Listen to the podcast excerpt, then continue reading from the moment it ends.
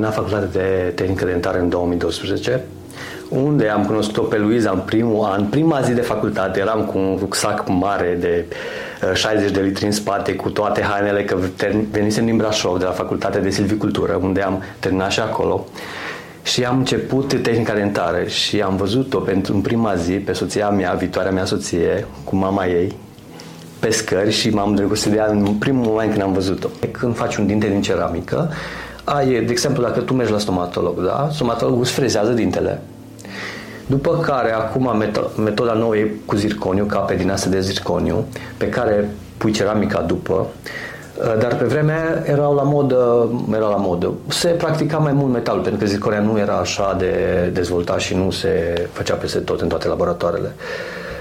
Și ai o pudră pe care o amestești cu apă și cu un braș ca și un, o pere din asta, ca și cum pictezi iei puțin de puțin și adaugi ceramica, să reproduci dintele din ceramică peste metalul respectiv, după care capa respectivă cu ceramică pe ea, o pui la cuptor, cuptorul respectiv se duce undeva, depinde ce fel de ceramică folosești, la 750 de grade sau 900 de grade și după procesul respectiv ai dintele din ceramică pe care îl prelucrezi cu freze diamantate pentru că e foarte dur. Adică eu îmi calculez timpul la maxim tot. Dacă merg la muncă în timpul orei de vârf, o să pierd o oră și 15 sau o oră și 20 de minute. Dacă plec cu o oră, o oră jumate mai devreme, fac 30 de minute. Și calculând pe săptămână, sunt atâtea ore. Calculând pe an, deja săptămâni stai în trafic, nu faci nimic, stai în mașină și nu ești productiv cu nimic. Și atunci pentru mine era foarte, foarte important să ajung de vreme la muncă și să termin de vreme. Știi cum e, ca să ai succes trebuie să ai curaj să încerci și când încerci, cu siguranță o să dai greș. O să dai greș și o să dai greș, dar din greșelile alea înveți și așa a ajuns să evoluezi.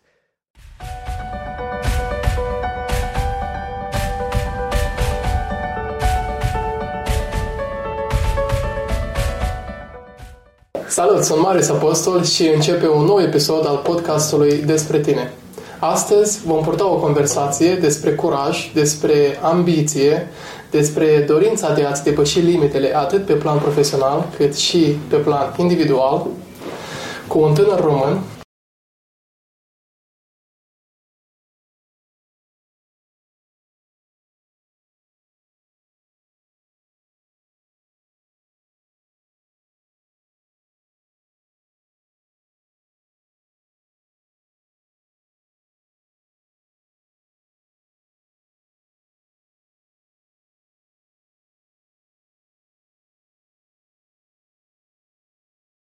Luiza, E ca acea... știi cum e, ea e stâlpul meu. Eu când am cunoscut-o pe ea, eram, eram foarte egoist, eram extrem de egoist. Mă gândeam numai la mine și nu mă interesa de nimeni altcineva. Mulțumesc! Să mai multe detalii îl voi lăsa pe acesta să împărtășească prin uh, povestea sa. Invitatul meu de astăzi se numește Nicu Calini. Nicu, bine te-am găsit! Mulțumesc, bine, bine ai venit! Uh, numele meu este Nicolae Radu Calini. Uh, ca și brand sunt Nic Calini Photography and Videography. Și bine ați venit în studioul meu. Sper că vă place la mine. Așa. Și mulțumesc pentru compliment. Unul dintre aturile noastre a fost că am fost curajoși și am uh, continuat să facem ceea ce ne-am propus. Cel mai important a fost să avem o viziune, și întotdeauna spun că e important să ai un plan definit pe 2, 3, 5 ani. Și doar așa poți să faci, să progresezi în viață, așa cred eu. Nicu, știu că printre activitățile tale antreprenoriale se numără și o activitate pe care tu ai început-o încă din da, România și da. anume tehnica dentară. Așa. Ai putea să împărtășești cu noi e, câteva din detalii. Cum a început această activitate în România și știu că tu nu ai lăsat-o acolo, ai adus-o peste mărci țări, da, ai adus-o da. și o desfășori chiar și în Regatul Unit al Marii Britanii. Da, este o poveste interesantă. Am terminat facultatea de tehnică dentară în 2012 unde am cunoscut-o pe Luiza în primul an, prima zi de facultate, eram cu un rucsac mare de 60 uh, de litri în spate cu toate hainele, că venisem din Brașov, de la facultatea de silvicultură, unde am terminat și acolo. Și am început tehnica dentară și am văzut-o pentru în prima zi pe soția mea, viitoarea mea soție, cu mama ei, pe scări și m-am îndrăgostit de ea în primul moment când am văzut-o. Și suntem încă împreună, avem peste 13 ani împreună și așa am început tehnica dentară. Am început împreună cu ea cumva. Uh, am lucrat în Turda 2 ani de zile ca științian dentar și acolo am învățat am învățat primele primele tehnici în tehnică dentară, să zic așa, pentru că la facultate înveți doar teorie, foarte puțină practică. Uh, și am fost ajutat de un uh, domn foarte, foarte bun ca științian dentar, îl cheamă Dan. Uh, el m-a îndrumat în primii pași ca științian dentar și după 2 ani de zile știam, știam că nu o să mai stau în România pentru că salariile erau mici, uh, chiria noastră era de undeva la 500 de 5 milioane pe vremea aia, probabil 2013-2014 și salariul meu era de 400-500 de lei. Deci cam pe acolo, cât să mă acopăr chiria. Și Luiza la fel, era plătită la fel și ea. Deci eram amândoi subplătiți foarte, foarte mult pentru meseria respectivă. Și după 2 ani de experiență am zis că trebuie să facem ceva, că nu se mai poate. Și am hotărât să venim în Anglia. În principiu trebuia să vin doar eu, fără Luiza. Dar ea a insistat, a zis că nu plec nicăieri fără ea. Și pe cuvânt că dacă nu venea ea, eram înapoi acasă probabil. Pentru că înainte să vin aici, aveam un prieten care mi-a promis că o să lucrez cu el în uh, construcții, dar trebuia să facem doar parte de vopsit pe interior case, da? Și într-o lună de zile am uh, mers la lucru de trei ori. De trei ori într-o lună de zile. Tot la o săptămână, o săptămână jumate. Și noroc că Luiza a primit un job într-un centru din ăsta comercial. Eram în Stratford, în Londra, pe vremea aia. Am stat o lună de zile acolo. Și ea tot așa trebuia să aibă un job uh, de make-up artist. Dar când a ajuns acolo, realitatea a fost total diferită. Ea trebuia să atragă clienți, să uh, pună produse pe mână, să le arate cât de bune sunt cremele respective, pudrele respective, mă rog, și să vândă produse. Și ea a lucrat o lună de zile în centrul ăla comercial și cu norocul ei, cu banii pe care i-a făcut ea, banii mei au venit după trei luni de zile, după trei luni de zile, și eu vai de ei. și între timp, eu eram stresat, eram mega, mega stresat. Aveam o chirie de 560 de lire pe lună într-o cameră de 2 metri lățime și 5 lungime, cu un singur pat, single, single bed, atât era de lat și dormeam amândoi acolo. Și într-una din nopțile astea, Luiza a picat din pat și a, s-a lovit cu tibia de o măsuță din aia mică am luat-o în brațe, las că nu e nimic, a început să, să se vaete, dar așa de obosită era, pentru că a doua zi nici nu a ținut minte nimic ce s-a întâmplat. Așa de obosită, așa de mult lucram, lucra 12 ore pe zi. Dar între timp eu am trimis o grămadă de e mail încercam să găsesc un job în domeniul în care am pornit ca științian dentar. Știam că nu putem să lucrăm așa la infinit și că e doar o chestie de timp și curând o să schimb chestia asta și am făcut tot ce am putut să schimb chestia asta. Am trimis peste 100 de e mail la toate companiile de tehnică dentară pe care le-am găsit. În toată Anglia, nu conta, nu eram pregătit să mergem oriunde. În una din zilele astea nu îmi răspundeau la e mail eram stresat, eram deprimat, nu știam cum o să fac, chiar nu știam. Și am zis, ok, nu funcționează nimic, nu-mi răspunde nimeni la niciun e-mail. M-am luat la pas, am zis că îmi iau CV-ul cu mine și mă duc la adresele respective de, lângă, de pe lângă Stratford să găsesc un laborator de tehnică dentară, să am un job, să fac niște bani.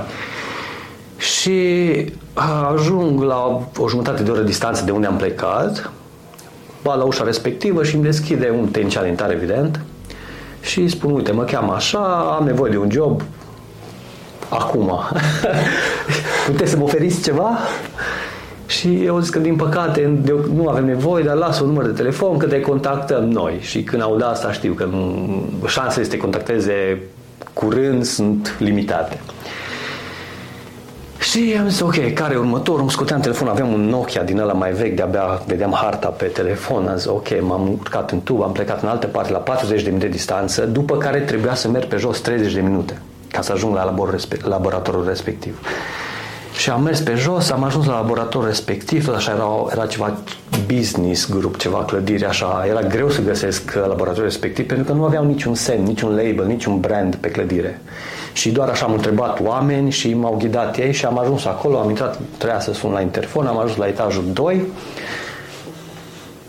și mă duc la laborator, văd că scrie acolo laborator și pun mâna pe clanță închis. Oh my God! Între timp a plouat groaznic, eram tot, eram lioarcă, nu se poate. Am venit până aici, am mers atâta pe jos, pierdusem deja ore, ore întregi și mă întorc și văd, era un uh, ITist pe coridorul ăla și îl întreb, nu știi ce se întâmplă, că am venit aici la laboratorul ăsta și nu e nimeni. Ce Ba da, da, e Sfântul Valentin și lucrează un cuplu aici, n-au venit astăzi la muncă. Oh my god, deci eu eram așa focusat să fac, nici n-am știut de Sfântul Valentin, n-am mai ținut minte, nimic, nu m-au interesat chestia asta, eram focusat să găsesc un job. Și tipul ăla m-a oprit, a zis, ok, văd că ești tu tot, hai să-ți dau o cafea. Vai, mersi mult, chiar apreciez. Și stau cu el la povei și i-am povestit ce problemă am și că nu am de lucru și a zis, uite, dacă ai venit până aici, ai ajuns așa ud că ai venit de Sfântul Valentin, sunt sigur că dacă continui cu ambiția asta o să găsești un job până la urmă.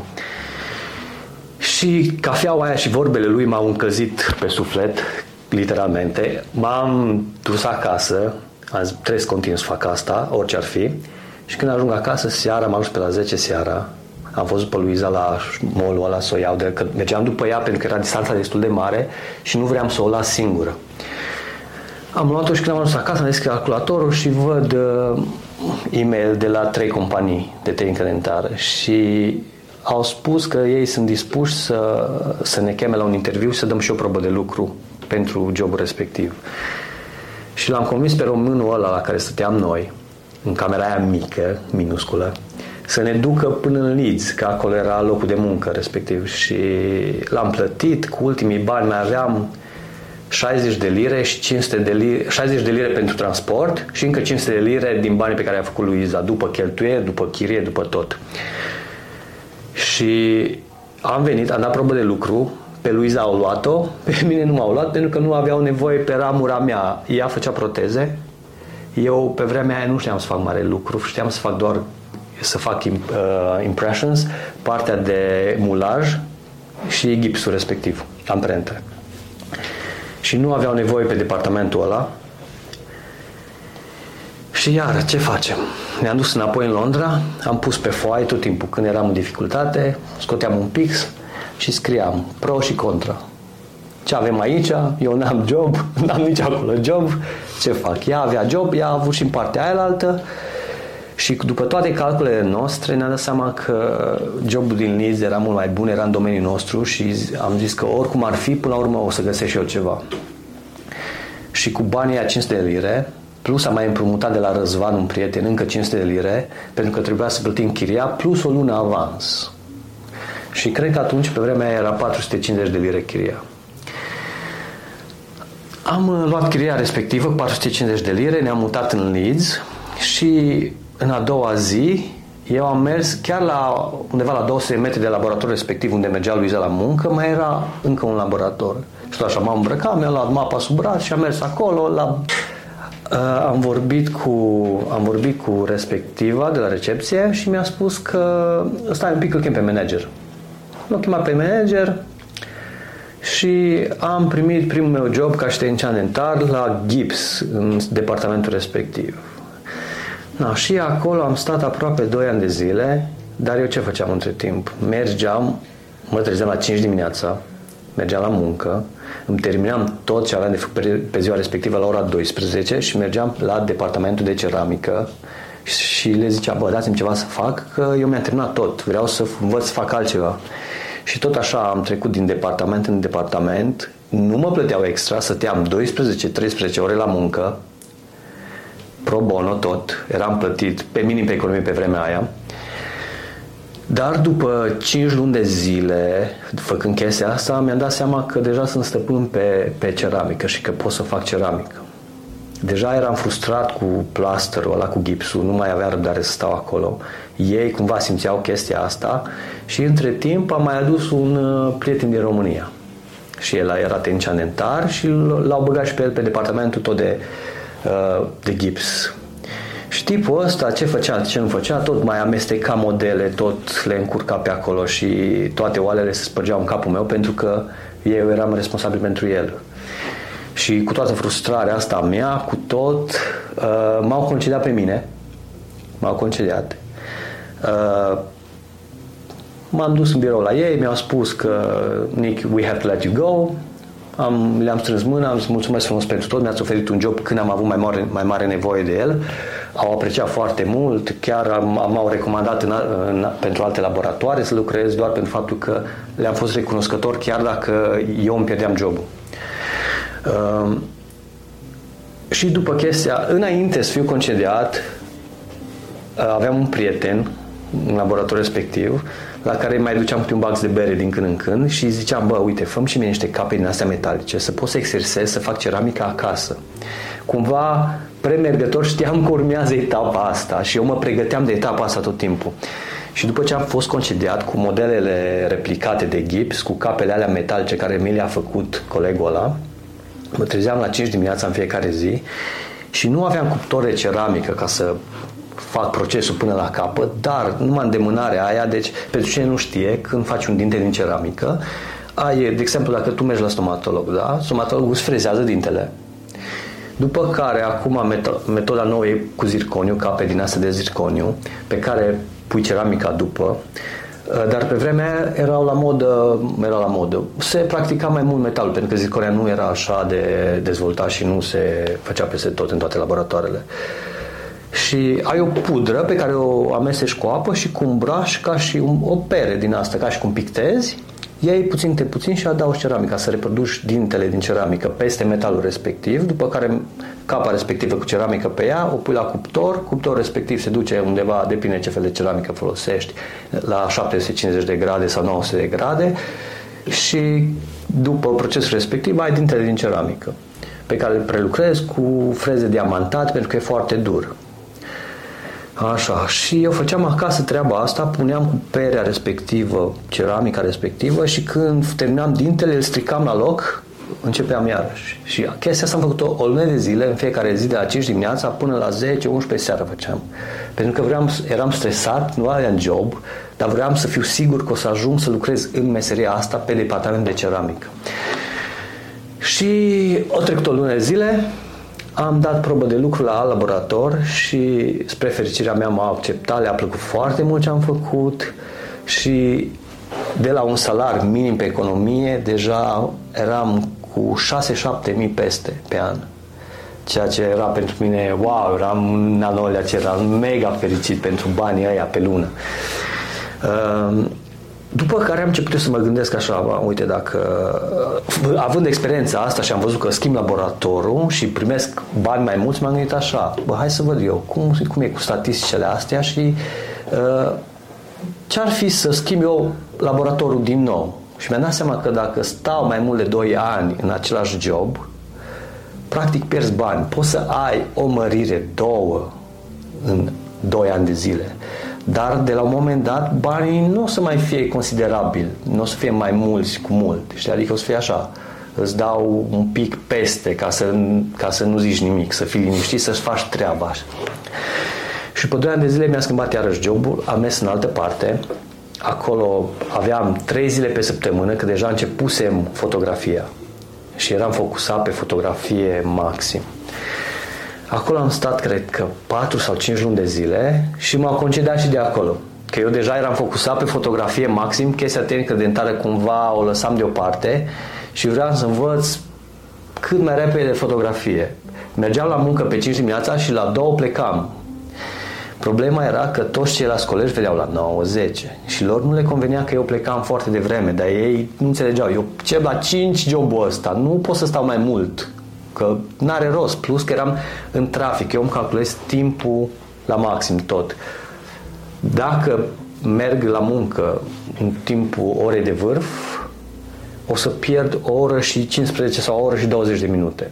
Dacă plec cu o oră, o oră jumate mai devreme, fac 30 de minute.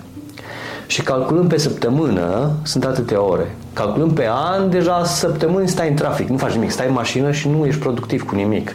Și atunci pentru mine era foarte, foarte important să ajung de vreme la muncă și să termin de vreme.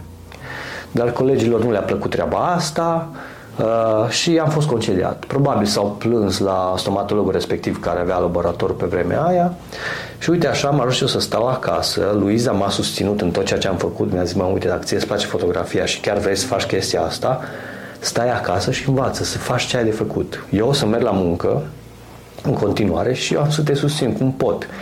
Și în perioada aia, cred că era 2016, da, 2016, în perioada aia, Luiza mergea la muncă, de-abia aveam casa cumpărată și trebuia să plătim mortgage uh, Eram la limite cu banii de lună de lună, pentru că doar ea lucra, ne plăteam mortgage și aveam bani să ne cumpărăm mâncare și tot ce ne trebuia, dar nu mai aveam bani nimic altceva.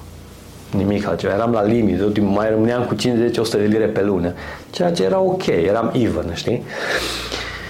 Și am stat 8 luni de zile acasă, 5 dimineața era ora, era ora mea, mă apucam și învățam despre fotografie, plăteam master, că mai investeam și bani să învăț, că vreau să învăț cât mai repede. Și după 8 luni de zile am avut curaj să am prima știință foto de familie, pe care am taxat 35 de lire pentru ședința respectivă și au fost primii mei bani făcuți din fotografie. Am fost foarte happy că am văzut că se poate.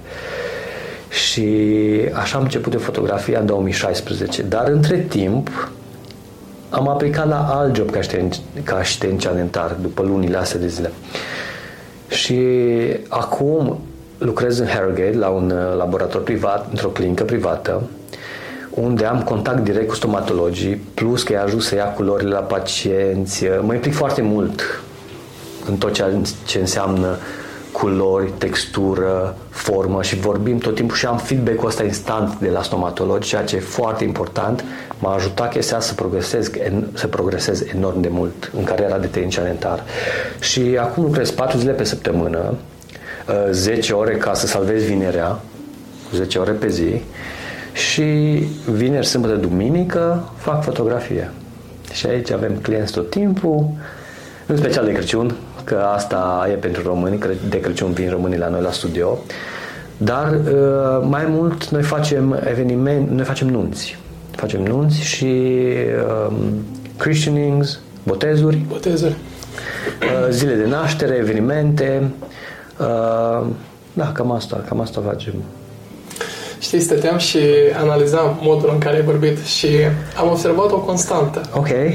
Care pare a fi constanta în toată activitatea ta profesională? Adică încă de când ai început. Mie mi se pare cumva că Luiza, Luiza e constant. Luiza, Luiza e ca acea... știi cum e, ea e stâlpul meu. Eu când am cunoscut-o pe ea, eram, eram foarte egoist. Eram extrem de egoist. Mă gândeam numai la mine și nu mă interesa de nimeni altcineva. Adică mă interesa cumva de familie, dar la vârsta de 23-24 de ani, eram cumva ignorant față de restul lumii. Mă interesa ce fac eu, Uh, eu jucam, am, am început să joc basket uh, la nivel profesional de la 19 ani. Am jucat basket în divizia B la Brașov. Uh, aveam antrenor de basket pe doamna Magda Jerebie și ea m-a învățat foarte multe. De la ea am învățat să nu renunț. Cumva ambiția asta din sport am dus-o mai departe în cariera mea ca și ca și tehnician dentar și ca și fotograf. Și Luiza m-a învățat foarte multe. Ea cumva, când am cunoscut-o, ea a fost tot ce nu eram eu. Ea era altruistă. Ea se gândea la toți în afară de ea. Și am învățat asta de la ea. Am învățat asta de la ea. Cumva să nu mai mă gândesc la mine însumi. Mi se pare super, pentru că orice poveste de succes, dacă intri puțin mai în detaliu, vei vedea că acolo este în, în spatele ei. Este fie o soție da, da. ori cineva drag, apropiat, care în permanență a fost acolo absolut, și a susținut absolut, absolut. Atât, da, da, da. atât financiar cât și moral. Da. Și cred că e foarte important. Absolut, absolut. Înainte de asta trebuie să menționez pe bunicii mei. Eu am fost crescut de bunici. De, de la vârsta de 5 ani m-au crescut și eu am fost copilul lor uh, de atunci și ei părinții mei și ei m-au susținut mai departe să merg la facultate, să învăț, să, să încerc să fac ceva diferit, să am o carieră și uh, după silvicultură mi-am dat seama că nu e de mine, nu vreau să lucrez în sistemul ăsta de uh, silvicultură pentru că mi se părea... Cum era sistemul, dacă, dacă poți să te întreb? Din punct de vedere, din punct de vedere sistemul, sistemul ăsta mi se părea corupt și toată lumea trebuia să joace după anumite reguli. Erau cei mai în vârstă, care dictau ce se taie în pădure, ce nu se taie și eu nu vreau să am de-a face cu așa ceva, nu vreau să mă ating de așa ceva. Mi se părea moral greșit. Uh, adică nu știu dacă se mai... arbori seculare, arbori care erau... Nu știu dacă arbori seculari, dar aplicau metode uh, de exploatare care nu tre- greșite în, uh, în pădure și uh, exploatau ilegal. Și probabil se mai practică și astăzi treaba asta, dar mai puțin. Dar pe vremea respectivă, din ce vedeam eu, mi se părea total legal și nu vreau să am de-a face cu nimic. Și din cauza asta am hotărât să merg la tehnică dentară. Mi se părea, întotdeauna am fost bun cu mâinile, întotdeauna am fost priceput să bat un cui, să uh, iau un cuțit în mână și să curving wood, să prelucrez lemnul sau chestiile astea, știi, de îndemânare. Și uh, mi-a folosit foarte mult treaba asta de dentară. Plus că trebuie să ai viziune, trebuie să înțelegi ce vezi. De exemplu, noi acum în uh, laboratorul de tehnică dentară lucrăm cu monitoare în față și vedem exact dintele pe care trebuie să reproducem. Dar tu reproduci un dinte la scara asta și îl vezi pe monitor atâta. Asta e bine cumva că vezi detaliile, dar e foarte minuțios procesul. Trebuie să ai mare răbdare, trebuie să știi exact stratificarea și trebuie să, să citești poza, să înțelegi ce pui acolo pe dintre respectiv ca să ai translucența respectivă, să ai textura respectivă. Asta e important. Da. Dar hai să intrăm un pic în procesul ăsta, adică, spre exemplu, un dinte din ceramică. Ok. Adică de la, de la partea de început și până la final, în momentul în care clientul beneficiază okay. de acest... Cam cât durează acest proces? Adică tot procesul de formare, okay, tot procesul de... Sigur, sigur. Pot să-ți prezint... O, ok, o să-ți povestesc la bun început. Deci, de, de exemplu, dacă tu, ca și pacient, intri în cabinetul de stomatologie și să, să presupunem că ți-ai pierdut un dinte, da? un central, un dinte superior central și uh, te duci și spui la stomatolog ce problemă ai, el analizează situația, ia o amprentă, o trimite la laborator. La laborator uh, sunt mai multe departamente. Departamentul de gips o să reproducă exact mulajul respectiv în gips ca, stomat, uh, ca și tencean dentar care face ceramica să vadă exact uh, uh, dinții pacientului ca să poată reproduce dintele respectiv.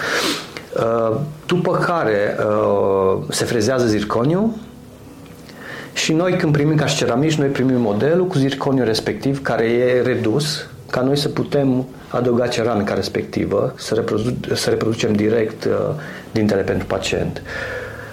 Procesul, procesul în sine durează, poate să dureze de la două până la patru săptămâni. Din momentul în care stomatologul ia amprenta, trimite la laborator, depinde unde este laboratorul, de obicei uh, transportul durează o zi sau două, ajunge la laborator, castingul, se face uh, modelul din gips, uh, după care scanezi modelul respectiv, trimiți la alt laborator care prelucrează zirconiu sau dacă ai în incinta laboratorului prelucrarea zirconiului se face acolo procesul respectiv. Asta poate să mai dureze o zi, două, după care ceramiștii trebuie să pună ceramica să prelucreze, aici iarăși poate să dureze două, trei zile. Deci, în cel mai bun caz, pacientul va primi dintele în două săptămâni. În două săptămâni. O săptămână, două, dar de obicei două săptămâni. Ca și rezistență, cât este de eficient acest dinte de ceramică? Uh, dintele ceramică este foarte rezistent. Uh, are o rezistență foarte mare la uh, temperaturi ridicate. Uh, Cum ar fi? Cât de ridicate? Păi, de exemplu, dacă tu bei un ceai fierbinte, da? Expansiunea dintelui o să fie foarte limitată, nu, nu o să scrape ceramica pe dinte sau zirconiu. Nu o să fie în regulă. Zirconiu este un uh, metal foarte bun și uh, țesutul de soft tissue, gingia, gingia, de exemplu, dacă ai, asta e bine pentru oameni, oamenii de rând să știe, pentru că, de exemplu, dacă tu ai un dinte pe o capă de metal, gingia o să se retragă, nu o să acopere metalul respectiv. Dar pe zirconiu, uh, gingia se reface peste zirconiu respectiv. Și atunci, bacteriile nu o să mai intre la rădăcină, nu o să mai intre pe canal. Uh, pe alveolă, pe alveolă. Cumva este mult mai prietenos cu Da, da, da, da, da, se, da, da, și Păi una dintre probleme, dintre probleme principale pentru pierderea dinților este paradontoza. Paradontoza este procesul în care gingia se retrage și atunci bacteriile intră pe partea respectivă și îți afectează rădăcina și o să pierzi dintre respectiv. O să ai o infecție urâtă acolo și uh, da. Ce cauzează? Pentru cei care ne urmăresc, adică poate unul dintre noi se uită și mă adune, ce cauzează această retragere a gengiei? Sunt niște obiceiuri nesănătoase? Da, sunt niște... Absolut, absolut. Uh, poate, poate pare banal, dar uh, periatul dinților este foarte important să se facă corect. Uh, foarte mulți dintre noi pui pasta de dinți pe periuță și te apuci și freci așa și gingia este foarte sensibilă. Tu dacă operezi așa, uh, într-una și apeși și pui destulă putere pe periuță să uh, îți afecteze gingia, o să ai o retracție gingivală în câțiva ani de zile cu siguranță. Deci, ideal, când te periezi pe dinți, uh, dacă periezi uh, pe partea de maxilar, pe partea de sus, partea superioară, de sus în jos și circular. Și la fel pe, pe mandibulă, de jos în sus tot timpul. Nu invers. Asta este o cauză și igiena Igiena personală de zi cu zi. Trebuie să te speli pe din, să folosești ață dentară. Mulți nu folosesc ață dentară. Trăim în acest secol al vitezei și mulți suntem grăbiți, pleci dimineața în diferite direcții. Absolut, absolut. Atunci... Pereze două, trei ori da. și ai plecat, ai zburat. Dar în timp poate ca Da, asta eu vorbesc de ani de zile în care oamenii se spală pe, din, pe dinți greșit și asta, da. Și, da, sunt mai, sunt mai multe tipuri de mușcătură, dacă mușcătura pacientului este greșită, dacă este edge-to-edge, de exemplu, o să aibă o abrază foarte mare pe dinți, asta cauzează uh, știrbirea smalțului. Asta e diferit de paradontoză, dar și asta e o cauză care pacienții pot să piardă dinți. Aș vrea să lăsăm un pic uh, partea de tehnică dentară da, să okay. un pic și la partea aceasta pe care te văd foarte pasionat, foto. Fotografia, fotografia. Da. Sigur, sigur. Uh, mi-ai zis că faceți tot felul de evenimente, de la anunți, la botezuri și multe altele. Da. Pentru cei care ne urmăresc, unde vă pot găsi? Spre exemplu, sunt poate din telespectatorii noștri care văd acest podcast și se întreabă, domnule, chiar aș vrea să îl am pe Nicu la o ședință foto sau la o ședință foto-video. Am sigur, un că, sigur, că, Cum sigur. te pot găsi? Unde te pot găsi? Uh, mă pot găsi pe Instagram, uh, ca și Nick underscore Calini, uh, pe Facebook, Nick Calini Photography and Videography, website-ul meu nicalinifoto.com și cam pe astea trei platforme suntem. Acum mai nou încercăm și TikTok, vedem cum iasă, vedem ce se întâmplă acolo. Suntem noi pe platformă, încă ne familiarizăm cu meniu, cu uh, toate chestiile astea pe care le practică tineri în ziua de astăzi. Furnizați aceste servicii foto-video doar la nivel național, în Regatul Unit al Marii Britaniei sau vă deplasați și internațional? Poate sunt câțiva din România da. care zice, eu am nunta, dar o fac în România. Noi plecăm peste tot în Europa să facem poze, fotografie de nuntă în special. Am fost și am trecut în Grecia, am făcut o nuntă superbă, ne-am distrat de minune cu Mirele și Mireasa. Uh, suntem prieteni, ne-au invitat și la nunta lor de aici ca și invitați. Uh, au venit la noi acasă, ne-am uitat la poze împreună pe, uh, pe calculator lor, am râs, am plâns cu ei, ne-am distrat foarte bine cu ei. Și da, încercăm să extindem cât mai mult business-ul ăsta la nivel internațional. Deci nu e doar la nivel național. Nu, nu. Noi plecăm oriunde. Când avem clienți care vor uh, nunt în Italia, plecăm în Italia, Grecia, oriunde. Nu contează. Regula ar fi ca toate aceste programări, adică să nu vină clientul care, care vă contactează să nu se aștepte că se întâmplă de pe o zi pe alta. Adică în momentul în care vă contactează și este o nuntă la nivel internațional, mă gândesc că trebuie să da, alocați da, o anumită da. marjă de timp absolut, pentru absolut. pregătire, pentru... Cli- uh, clienții ideal pentru noi sunt persoanele care ne contactează cu 8, 10, 12 luni înainte. Când suntem contactați așa cu mult timp înainte, noi știm că clienții respectivi au o idee despre cum e nunta lor ideală și asta e important pentru noi că uh, pentru că viziunea lor pentru noi înseamnă mult. Noi luăm notițe tot timpul, avem un set de întrebări pe care le punem înainte să, să ne întâlnim față în față cu ei. De obicei, preferăm să ne vedem față în față cu ei, dar dacă nu e posibil, facem conferințe video cu ei.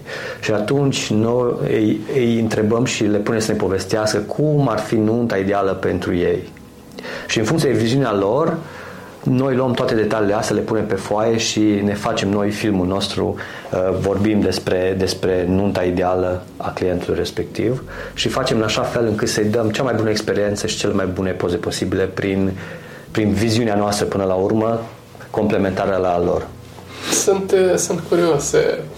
Uh, ce înseamnă pentru tine succesul pe plan foto-video? Spre exemplu, ai, ați furnizat servicii pentru un, diferite, Succes. pentru un anumit eveniment, iar la final vezi producția și Absolut. ce ai numit tu succes? Sau cum ai definit succesul în partea de, de producție foto-video? Succesul este un subiect cumva delicat. Pentru mine succesul înseamnă să fac ceea ce îmi place cu persoanele pe care le, le admir și le iubesc. Aici vorbesc despre soția mea, Luiza. Asta, asta e succesul pentru mine, să, să fac ceva ce iubesc și să fac cu drag. Întotdeauna spun că urmează pasiunea și nu să o griji pentru bani, pentru că foarte mulți urmăresc banii și asta e o mentalitate total greșită. Uh, procesul în sine e cel mai important și cred că asta e toată provocarea în viață, să, să, să înțelegi chestia asta, că procesul, până la urmă, e mai important decât punctul la finit la care aspiri.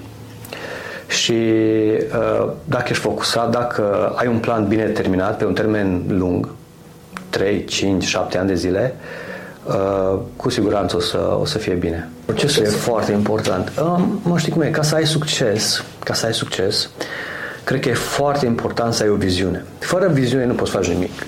Nu poți să fii ceva ce nu poți să vezi. Nu ai cum, e imposibil. Și ca să, uh, ca să pui în aplicare îți trebuie un, un program, o rutină, îți trebuie o structură. Fără o structură nu, nu o să poți să reușești. Degeaba ai o viziune și nu faci nimic pentru asta. Nu, deci, a, tot, vai, vreau să fiu cel mai bun în domeniul ăla, dar dacă nu faci nimic, nu o să reușești niciodată. Din cauza asta îți trebuie o structură. Pe mine m-a ajutat foarte mult jurnalul. Am un jurnal pe care îl scriu de obicei seara când mă bag în pat, îmi iau 30-20 de minute în care scriu gândurile, gândurile din ziua respectivă, scriu uh, scopul pe care l-am avut în ziua respectivă și încerc să, să mă calculez eficiența și îmi dau un procent. De exemplu, dacă în ziua respectivă am fost eficient, îmi dau un 70%, 80%, niciodată nu îmi dau 100%, că nu să am cum să fiu eficient 100% sau să fiu atent 100%. Uh, cât de repede m-am mișcat în ziua respectivă și așa, la sfârșit de an, pot să-mi calculez coeficientul efectiv. Văd cât de dacă am avut un an bun sau dacă am fost așa și așa de lăsător.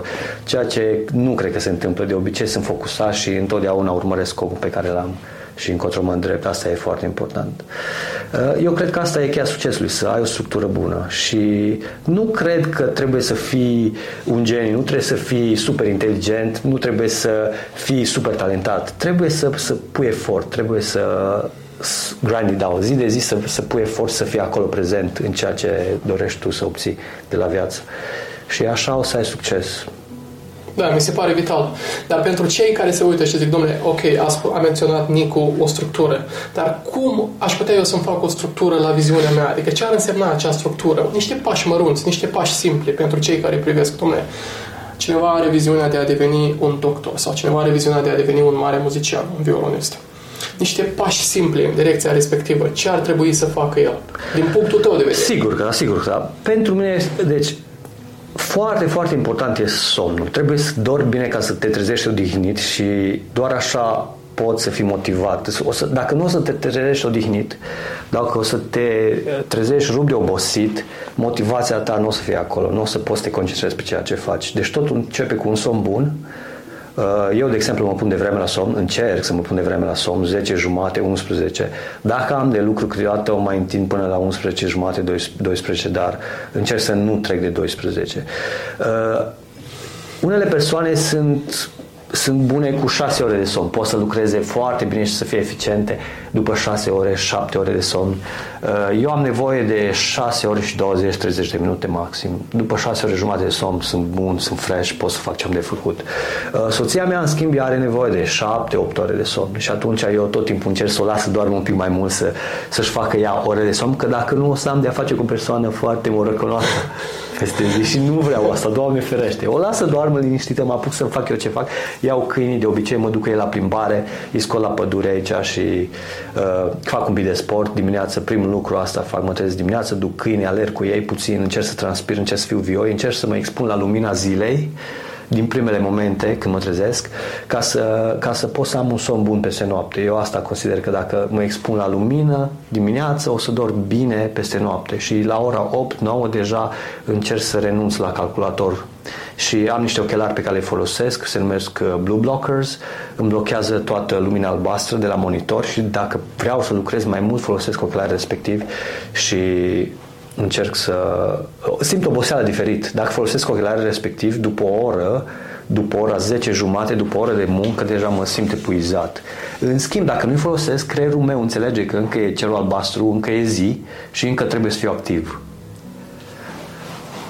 Pentru că e dovedit științific, înainte de somn, pentru a avea un somn benefic, un somn liniștitor, un somn revigorant, contactul cu tot ceea ce înseamnă ecran digital, câteva ore absolut, înainte, absolut. ar trebui redus, ar trebui încetat, absolut. tocmai pentru a-ți pregăti oarecum exact, somn. Exact, exact, exact. Și asta e, pregătindu somnul, tu de fapt te pregătești pentru a doua zi să fii motivat să, fii, să faci ceea ce ai de făcut pentru ziua respectivă. So, uh, asta, asta cred că e important să fii odihnit și după care să, să urmărești cumva evoluția ta și pentru mine s-a dovedit, s-a dovedit cel mai important uh, faptul că scriu Ție ce ceea ce vreau. Da. Scriu ce vreau și, și știu încotro mă îndrept și sunt foarte open și deschis cu ceea ce scriu. E foarte important să fii sincer cu tine însuți.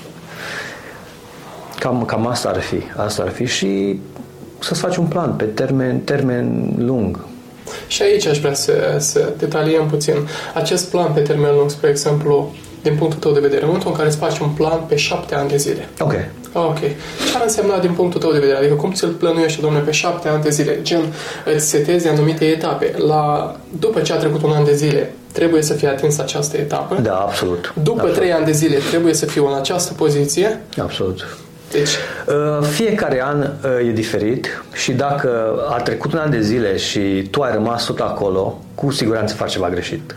Nu ai cum să fii, mai ales dacă ai un business, nu poți să fii la același nivel după un an sau după doi ani de zile. Uh, trebuie să atingi cât mai multe suflete, cât mai mulți oameni și trebuie să ai o influență pozitivă asupra lor. Pentru mine e foarte important să las ceva în urma mea, să las ceva pentru oamenii respectivi, să-i bucur cumva. Să știu că atunci când mă întâlnesc cu ei, dau mâna cu ei și sunt mândru că îi întâlnesc și să-mi zâmbească înapoi. E foarte important aspectul acesta. Uh, da, deci Uh, ăștia ar fi pașii. În fiecare an trebuie să-ți vezi evoluția și dacă nu ai o evoluție, ceva e greșit, ceva nu merge și atunci e important să ai un mentor, să ai persoane pe care le urmărești și pe care, după care te ghidezi cumva într-un fel sau altul. Ai și un plan de lectură, ai anumite cărți adică pe care le citești, ce știu, uh, în acest proces. Spre exemplu, ți-ai setat uh, un proiect pentru șapte ani de zile ai o carte pe care o citești în acest interval doar pentru a-ți cumva analiza situația și punctul de evoluție? Uh, da, sigur că da. Sunt niște cărți pe care le recomand. Um, acum trei ani de zile am început să citesc Brenda Buchard. Uh, e totul despre obiceiuri și cum să-ți faci obiceiurile respective și ce rutine să ai. Uh, el m-a îndrumat foarte mult în direcția asta în care am pornit eu. Uh, după care eu recunosc sunt un slow reader, citesc lent. În comparație cu, cu Luiza, deci dacă avem un monitor în față, ea e jos și eu sunt pe la mijloc, pe undeva cu cititul, cam așa să te gândești. Ea, ea, e, ea citește foarte repede, foarte repede, cel puțin în comparație cu mine. Și atunci eu prefer să ascult podcasturi, pentru că rețin mult mai mult. Am, nu știu, poate funcționează așa. Uh, unii sunt mai buni și rețin mai mult citind, eu sunt bun pe partea de ascultat și dacă ascult, am văzut că rețin mult mai mult și chiar mi-au notițe, notițe mereu după podcasturile respective. Am un caiet așa în care tot adaug, tot adaug în el și uh, tehnicile respective sunt foarte bune pe termen lung oamenii respectivi, adică pentru mine e foarte important să am pe cineva în fața mea care a trecut deja pe drumul ăsta și s-a lovit de obstacole respective și atunci eu cumva încerc să le evit doar ascultându-l, ceea ce mi se pare un obicei extraordinar. Adică dacă îți faci un obicei din asta, să urmezi pe niște persoane pe care le admiri, uh, o să te ajute mult în business și în viață în general. Da, pentru că se spune că oamenii care au un anumit nivel de inteligență nu învață nici măcar din propriile greșeli. Cei care au un nivelul de inteligență puțin mai ridicat, învață din propriile greșeli. Absolut. Iar cei inteligenți învață din greșelile altora. Și asta, știi cumva, sunt de acord pe, pe de o parte o chestie asta, pe de o parte nu sunt de acord, pentru că știi cum e, ca să ai succes trebuie să ai curaj să încerci și când încerci, cu siguranță o să dai greș. O să dai greș și o să dai greș, dar din greșelile alea înveți și așa a ajuns să evoluezi. Uh, vorbim despre chestia asta, uh, cred că e foarte, foarte important să ai un open mindset, să, să vrei să înveți. De exemplu, hai să ne gândim la oamenii care nu au un business, care merg la muncă zi de zi și se întorc și vin acasă, sunt obosiți și primul lucru ceva se pun la masă, mănâncă și după care te pui la televizor sau te relaxezi, da? O să fie foarte, foarte greu să ieși din rutina asta. Și cu cât ești mai dependent de jobul respectiv, cu atât o să fie mai greu să încerci să faci altceva. Uh, majoritatea oamenilor au o frică, o frică enormă să-și piardă locul de muncă, pentru că se gândesc, bă, ce mă fac după aia, nu mai am venit. Și asta pentru mine a fost una din problemele principale. Nu vreau să fiu dependent de un job atât de mult, încât dacă aș fi concediat din nou, știi? Să nu mai am ce să fac, să nu mai am nicio variantă. Și atunci pentru mine pasiunea pentru fotografie m-a învățat că bă, pot să fac niște bani și pe partea asta și atunci eu sunt relaxat, mă duc la, sunt mulți care merg la muncă și sunt stresați de partenerul de muncă. Nu le place de el și aduc acasă un stres incredibil. Sau se duc la muncă și sunt stresați că poate mâine patronul îi concediază, știi? Și tot așa, sunt încărcați cu energie negativă, stresați și chestia asta în timp o să poate chiar să ducă la uh, să le distrugă familia. Și sănătatea. Și sănătatea. E alt lucru, uh, apropo de ce ai zis tu, toți cumva uh, ne gândim că securitatea ar fi de fapt acel job. Când de fapt e tocmai invers. Cel mai Exact. sigur lucru în această viață este acea activitate antreprenorială pe care o desfășori. E Așa paradoxal, cred, așa cred. e paradoxal. Are provocări, are tot felul de lucruri, dar este dovedit Are. că poate fi, da? nu că poate fi, că este cel mai sigur lucru. Pentru că un job, dacă te-ai axat doar pe un job, nu știi să faci nimic altceva, nu ți-ai cultivat nicio altă pasiune, nimic, pentru că fiecare nimic cu darul lui. Acel job s-a încheiat, acea etapă s-a încheiat, tu după ești exact, exact cum ai menționat tu, ești într-o stare de stres, de neliniște, venitul s-a întrerupt uh, și atunci A ajuns să fii bătrân, știi? Și cu o pensie mică și poate că ești și dator. Și ce ai făcut? Și te bazezi pe pensia respectivă, care guvernele se schimbă tot la câțiva ani.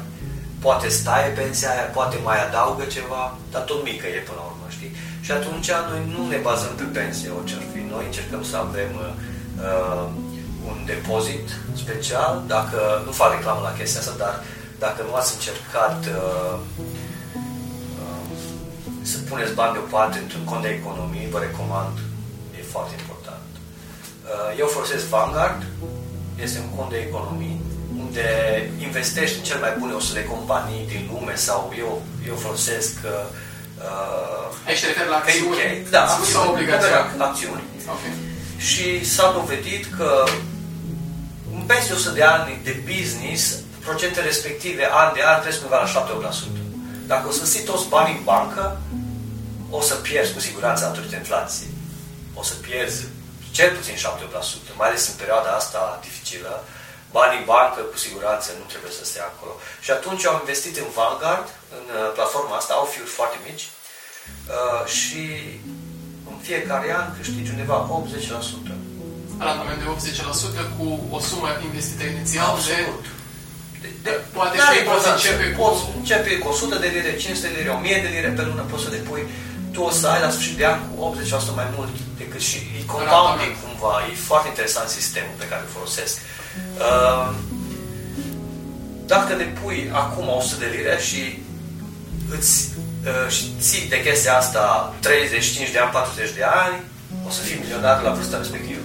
Deci așa de mult o să-ți adune bani respectiv. Pentru că compounding 10%, 10% de la an la an o să fie foarte mult. Apropo de ce ai zis tu, ia-mi cu de la banii mici care duse un exemplu. Uh, cât ar putea valora uh, pur și simplu tot așa o diferite investiții care, în ele, să-ți aducă un randament de 10% cu an. Da? Va fi, bineînțeles, un 12, un 13%, dar din acei 3%, să spunem că sunt taxe de administrare și să rămână curat 10%. Ei, cu încă, deci cu o sumă modică de 10.000 de euro, dăduse el un exemplu că undeva la uh, 40 de ani sau în 50 de ani sau în 40 de ani, acea sumă dublându-se, exact. poți ajunge la suma de 160.000 de euro. Deci în 40 de ani. Pentru că în 10 ani, da, deci în 10 ani vei avea 20 de mii, în 20 de ani vei avea 40 de mii, în 30 de ani vei avea 80 de mii, iar în 40 de ani vei avea 160 de mii de euro. Câți români crezi că în România în momentul de față au 160 de mii de euro? Câți englezi crezi că au 160 de mii de euro în cont? Mai ales acum cu inflația și cu economia asta de zi cu zi. Nu, statisticile nu sunt bune deloc, credem. Nu sunt bune deloc. Da, și Apropo de lucrul acesta, uh, pentru că mi se pare o informație valoroasă, tu îți uh, monitorizezi evoluția și din punct de vedere financiar, pentru că mi-ai zis că ții o analiză strictă, oarecum, a planurilor vieții, pe toate da, planurile. Da, cu siguranță. Dar și pe partea financiară observi? Partea financiară este foarte importantă. Uh, cred că dacă ai bani, ai șanse să interacționezi cu mai mulți oameni și să ai un impact asupra multor oameni Uh, doar datorită faptului că poți să investești, poți să investești în tine ca business și poți să lucrezi cu mai mulți oameni. De exemplu, acum sunt doar eu și Luiza. Uh, anul acesta mă gândesc să, să am un angajat, primul angajat și uh, sperăm ca la anul să avem mai mulți angajați și tot așa să ducem businessul ăsta la un nivel mai înalt în care să putem impacta cu mai mulți oameni. Și banii sunt importanți. Nu ai cum să ai un angajat dacă nu produci destui bani ca să-i oferi un salariu decent și un uh, salariu atractiv persoana respectivă să, să stea cu tine în compania ta. Uh, da, evoluția, evoluția noastră an de an a fost foarte diferită. Noi am început în 2014 cu salariul minim pe economie, care era pe vremea aia undeva la 14.200 sau 14.400 pe an.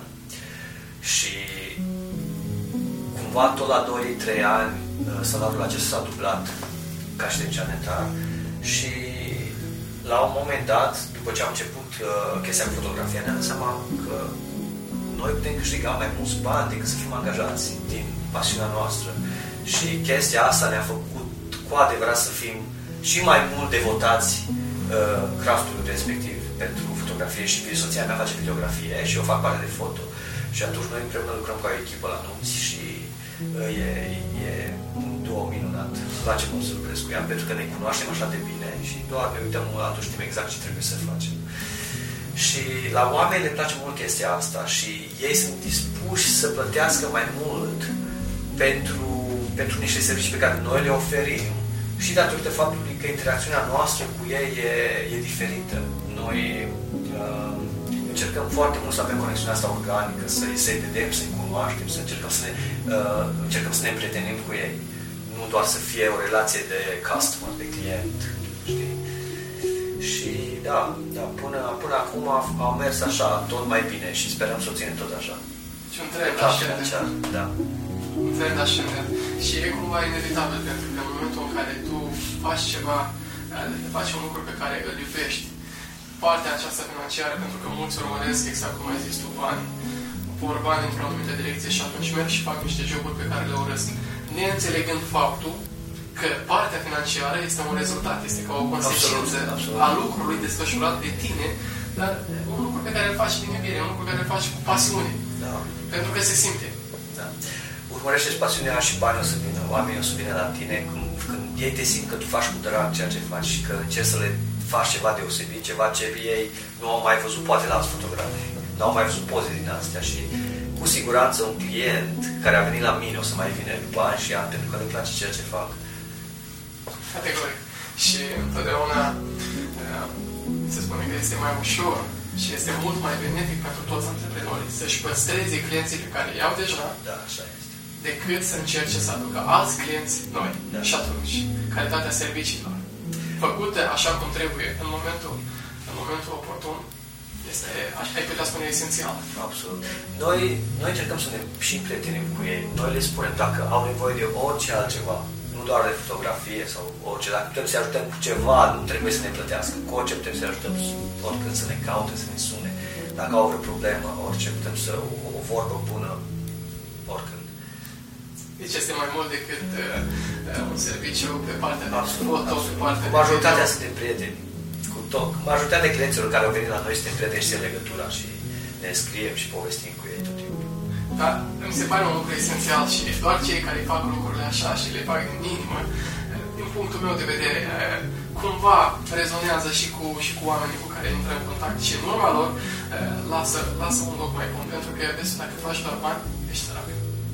Corect, corect. E procesul în sine, nu e produsul finit, știi? Cam asta e. Trebuie să te bucuri de proces și până la urmă o să o să o duci bine, nu, nu trebuie să mărești bani. Adică ce ar trebui să învățăm noi, din punctul meu de vedere, ca și români, adică pentru că de multe ori suntem axați doar pe rezultat. Este inevitabil, trebuie să ții atenția și pe rezultat, dar să învățăm să iubim și procesul. Exact cum ai zis. Absolut. E, e foarte important. Chiar, chiar așa aș vrea și să ne oprim, pentru că Ok. procesul, procesul este ceea ce ar trebui cu toții, mai mult sau mai puțin, să avem în vedere, adică procesul în care suntem implicați și să avem răbdare, pentru că mi se pare că răbdarea și ambiția Răbdare și să nu-ți fie frică să încerci. Asta, asta cred că e, e, e mega important. Să, să încerci chestii noi și la început niciodată nu o să fie ușor. Indiferent ce o să încerci să faci, o să fie greu. Dar când o să ajungi să fii bun la, la chestia aia pe care tu vrei să o faci, o să vezi că începe să fie tot mai plăcut și să fii tot mai relaxat și o să fie un proces tot mai, mai calm pentru tine. Și cu cât ești mai calm, cu atât o să faci lucrurile mai bine. Dacă ar fi să lași un mesaj din inimă pentru, ce știu, alte familii, alți tineri care se uită și domne, am și eu această inclinație, am și eu această pasiune către foto, către video, dar n-am nici măcar o cameră, nici măcar nu știu ce cameră să selecționez, nici măcar nu știu, uh, aici, bineînțeles, nu e un mesaj în care să le spui ce cameră să selecționezi, da, sau nu dar sunt un detalii mesaj de, tehnice, de ok. împuternicire, adică ceva care să-i facă să intre în joc. Că apoi, pas Sigur cu că, pas, sigur că da. ei Oricine, mai ales, în, se vor mai ales dezvolta. cum a fost pandemia în uh, 2020, 2019, 2020. Uh, foarte mulți fotografi au apărut pentru că majoritatea oamenilor stăteau acasă și mi s-a părut o idee bună să fac fotografie și mulți au cumpărat camere scumpe și după ce s-a terminat în perioada asta de pandemie am văzut o grămadă de camere și lentile pe eBay și peste tot la vânzare scoase și am spus super, eu o să cumpăr pentru mine e bine. Știi că nu le-au folosit, erau aproape noi și la preț discounte toate, știi? Uh, Eu aici mă refeream la cei Înțeleg. care au cu adevărat o pasiune, nu neapărat la oportuniști. da, absolut, absolut. Uh, Cei care au o și inclinație. Nu cred că e foarte important să ai o cameră scumpă și 100 de lentile. Încearcă să faci ceva cu ce ai și o să vezi că ziua de azi, mai ales camere la 1000 de lire, 1000 și ceva de lire, poți să cumperi niște camere super bune și performante și uh, încearcă, încearcă să faci și încearcă să faci un portofoliu. Asta e foarte important, să ai portofoliu. Uh, ia-ți prietenii, rudele, fotografiază-i, fă poze din toate unghiurile, vezi ce funcționează mai bine pentru tine și așa o să înveți, o să progresezi. Și după ce ai un portofoliu, încearcă să vezi care e treaba cu business-ul ăsta, ce trebuie să fac, pentru că într-un business ăsta trebuie să, să fii bun la re- relații clienți. În afară de partea tehnică pe care trebuie să o faci, trebuie să o înțelegi foarte bine, cum faci fotografia, compoziție, colorizare, Uh, sunt multe alte aspecte pe care trebuie să le înțele- înțelegi. Trebuie să înțelegi bine camera, să știi exact ce faci cu ea, mai ales dacă, dacă ajungi să faci nunți, acolo trebuie să fii foarte rapid. Toate miresele de obicei se grăbesc.